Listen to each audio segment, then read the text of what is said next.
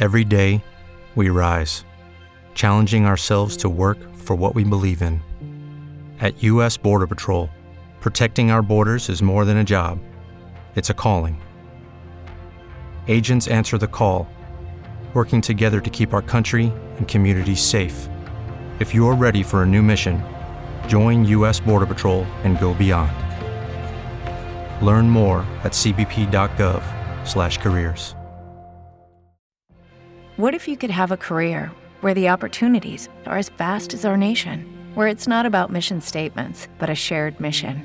At U.S. Customs and Border Protection, we go beyond to protect more than borders from ship to shore, air to ground, cities to local communities. CBP agents and officers are keeping people safe. Join U.S. Customs and Border Protection and go beyond for something far greater than yourself. Learn more at cbp.gov/careers.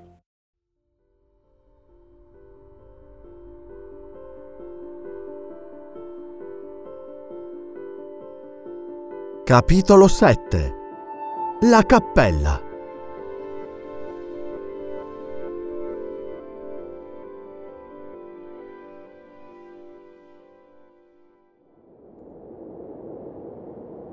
In questa stessa New Bedford sorge una cappella del baleniere e pochi sono i currucciati pescatori che debbano in breve partire per l'Oceano Indiano o il Pacifico che non vi facciano una visita domenicale. Io certo non sono mancato. Ritornando dal mio primo giro mattutino, di nuovo uscì per questa commissione particolare.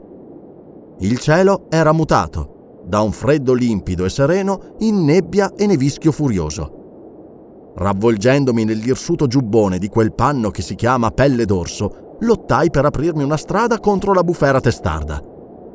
Entrando, trovai una piccola congregazione dispersa di marinai e di mogli e vedove di marinai. Un silenzio soffocato regnava, rotto solo di tanto in tanto dagli urli della bufera. Ciascun fedele silenzioso sembrava seduto di proposito in disparte, come se ciascun silenzioso dolore fosse isolato e incomunicabile. Il cappellano non era ancora arrivato e queste isole silenziose di uomini e donne sedevano guardando fissamente varie lapidette di marmo orlate di nero, murate nella parete ai due lati del pulpito. Tre di esse suonavano pressappoco così, ma non pretendo di citare Consacrata alla memoria di John Talbot, che a 18 anni si perdé nel mare vicino all'isola della Desolazione, al largo della Patagonia, il primo novembre 1836. Questa lapide alla memoria la sorella pose. Consacrata alla memoria di Robert Long, Willis Ellery, Nathan Coleman, Walter Kearney, Seth Macy e Samuel Clegg, formanti l'equipaggio d'una delle lance della nave Elisa, che vennero trascinate al largo da una balena nelle acque di caccia del Pacifico il 31 dicembre 1839. Questa lapide i colleghi sopravvissuti posero. Consacrata alla memoria del fu capitano Ezekiel Hardy, che in prora alla lancia venne ucciso da un capodoglio sulla costa del Giappone il 3 agosto 1833. Questa lapide alla memoria la vedova pose. Scrollando il nevischio dal cappello ghiacciato e dal giubbone, mi sedetti presso la porta e volgendomi fui sorpreso di vedermi Quiqueg accanto. Colpito dalla solennità della scena, aveva sul volto uno sguardo irrequieto di incredula curiosità. Questo selvaggio fu il solo tra i presenti che parve notare la mia entrata, poiché egli era il solo che non sapeva leggere e perciò che non stesse leggendo quelle gelide iscrizioni sul muro. Non sapevo se qualcuno dei parenti dei marinai, i cui nomi erano là, fosse in quella congregazione.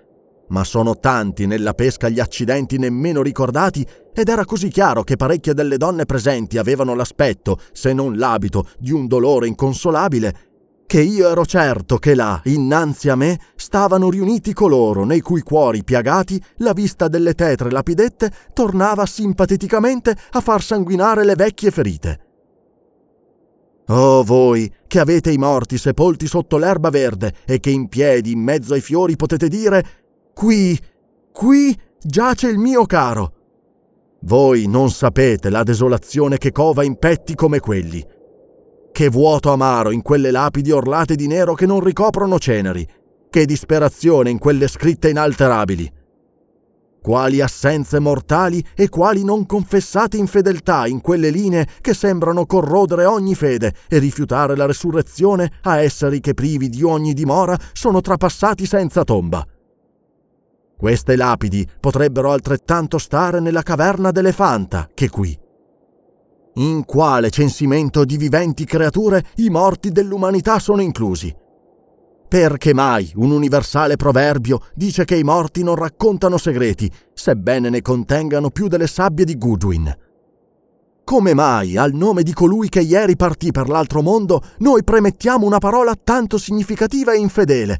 Eppure non lo chiamiamo così se si imbarca soltanto per le più remote Indie di questo mondo vivente. Perché le compagnie d'assicurazione sulla vita pagano premi di morte su gente immortale? In quale paralisi eterna e immobile, in quale estasi fatale e disperata giace ancora l'antico Adamo, morto sessanta interi secoli fa? Come mai noi rifiutiamo sempre di lasciarci confortare per coloro che pure, secondo noi, vivono in una felicità ineffabile?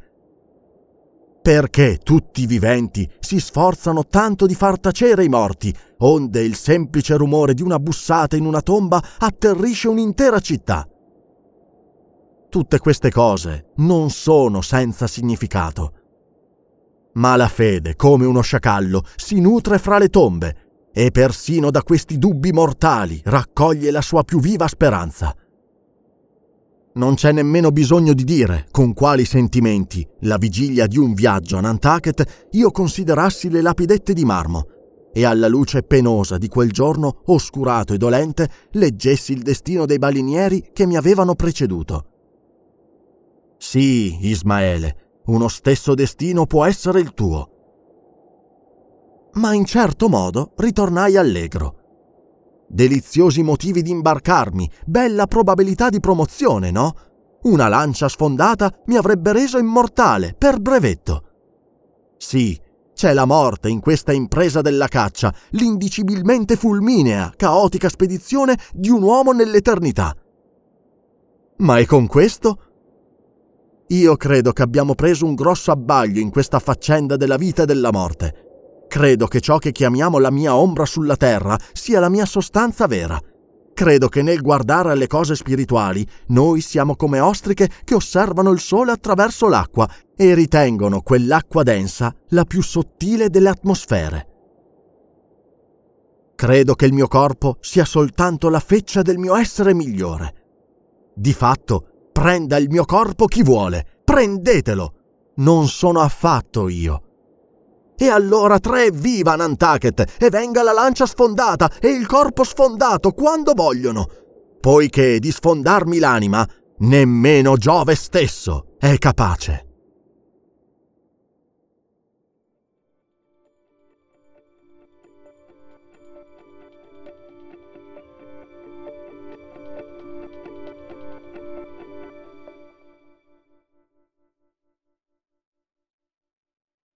Temple University is ranked among the top 50 public universities in the U.S. Through hands on learning opportunities and world class faculty, Temple students are prepared to soar in their careers. Schedule a campus tour today at admissions.temple.edu/slash visit.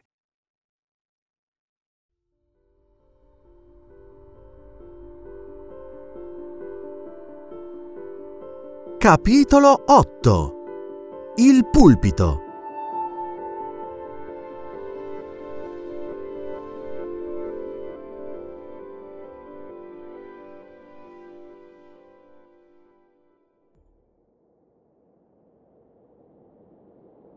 Non era molto che stavo seduto, quando un uomo di una certa venerabile robustezza entrò e immediatamente richiudendosi sulle sue spalle la porta sbattuta dalla bufera, una rapida occhiata riguardosa di tutta la congregazione attestò a sufficienza che questo bel vecchio era il cappellano. Sì, era il famoso padre Maple, così chiamato dai balenieri, dei quali era un grande favorito. In giovinezza egli era stato marinaio e ramponiere, ma ormai da molti anni dedicava la sua vita al ministerio. Al tempo di cui scrivo, padre Maple era nell'inverno gagliardo di una sana vecchiaia, quella specie di vecchiaia che sembra impregnata di una seconda rifiorente giovinezza, poiché da tutte le fessure delle rughe gli risplendevano certi tiepidi raggi di un nuovo sboccio in sviluppo. Il verde della primavera che spunta persino sotto la neve di febbraio. Nessuno che ne avesse già sentita la storia poteva guardare per la prima volta padre Maple senza un grandissimo interesse, perché in lui, data l'avventurosa vita marinaresca che aveva condotta, il carattere sacerdotale s'arricchiva di certe peculiarità. Quando entrò, osservai che non portava parapioggia e certamente non era arrivato in carrozza, poiché il cappello di tela incatramata gli grondava di nevischio e il suo grande gabbano pareva quasi tirarlo a terra, tant'era il peso dell'acqua che aveva assorbito. Comunque, cappello, giubba e soprascarpe vennero presto spogliati e appesi in un cantuccio adiacente. Poi, decorosamente vestito, egli s'avvicinò tutto pacato al pulpito. Come la maggior parte dei pulpiti all'antica, questo era molto alto e siccome una scala regolare per una simile altezza avrebbe per il lungo angolo col pavimento diminuita notevolmente la già ristretta superficie della cappella, l'architetto pare s'era conformato a un suggerimento di padre Maple e aveva finito il pulpito senza scale, sostituendovene una fuoribanda, perpendicolare, come quelle che usano per salire a bordo d'una nave in alto mare. La moglie di un capitano baleniere, aveva offerto alla cappella un bel paio di guardamani in lana rossa per la scala, che essendo essa stessa elegantemente testata e dipinta d'un colore di mogano, faceva sì che tutto l'arnese, considerato il genere della cappella, non apparisse affatto di cattivo gusto. Soffermandosi un istante al piede della scaletta e con tutte e due le mani, afferrando i pomi decorativi del tienti bene, padre Maple levò gli occhi e poi, con una destrezza veramente marinaresca, pur sempre reverente, montò su a mano a mano gli scalini, come se salisse alla coffa di maestro della sua nave. I correnti di questa scaletta, come generalmente nelle scale penzolanti, erano di cavo rivestito. Soltanto gli scalini erano di legno, cosicché ad ogni passo si incontrava una snodatura.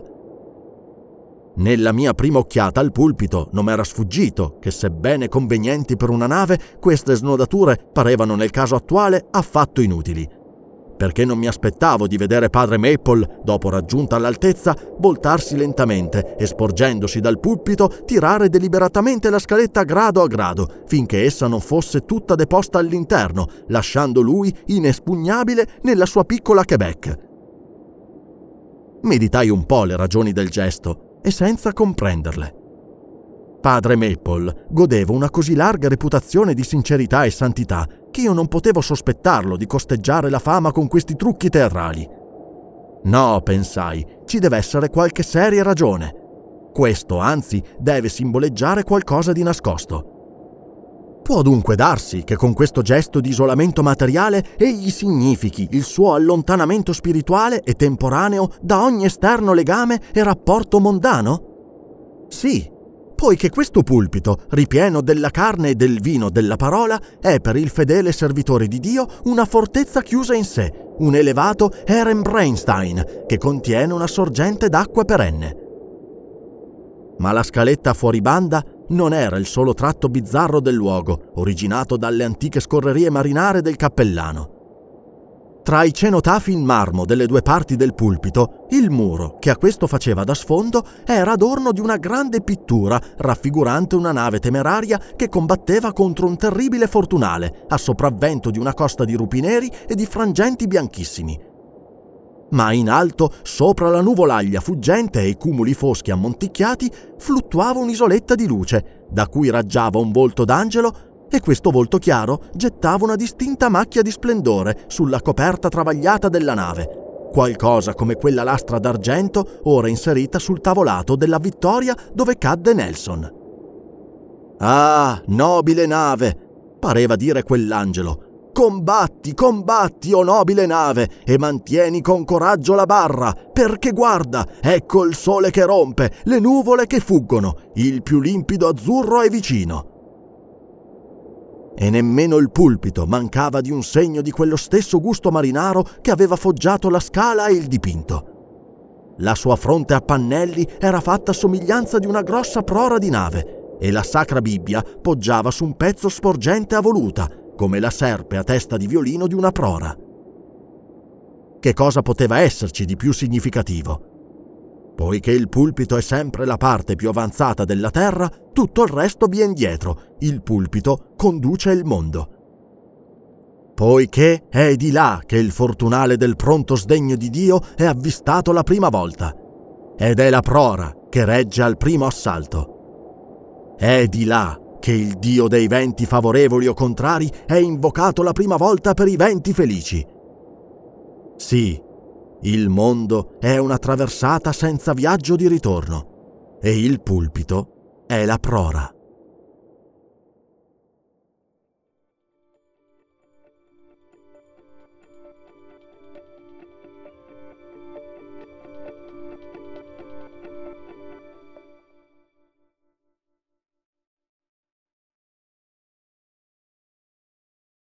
Hey guys, it is Ryan. I'm not sure if you know this about me, but I'm a bit of a fun fanatic when I can. I like to work, but I like fun too. It's a thing. And now the truth is out there. I can tell you about my favorite place to have fun Chumba Casino. They have hundreds of social casino style games to choose from, with new games released each week. You can play for free anytime, anywhere and each day brings a new chance to collect daily bonuses. So join me in the fun. Sign up now at ChumbaCasino.com. No purchase necessary. VGW. Void were prohibited by law. See terms and conditions. 18 plus. Judy was boring. Hello. Then Judy discovered ChumbaCasino.com. It's my little escape. Now Judy's the life of the party. Oh, baby, mama's bringing home the bacon. Whoa, take it easy, Judy. The Chumba life is for everybody. So go to ChumbaCasino.com and play over 100 casino style games. Join today and play for free for your chance to redeem some serious prizes.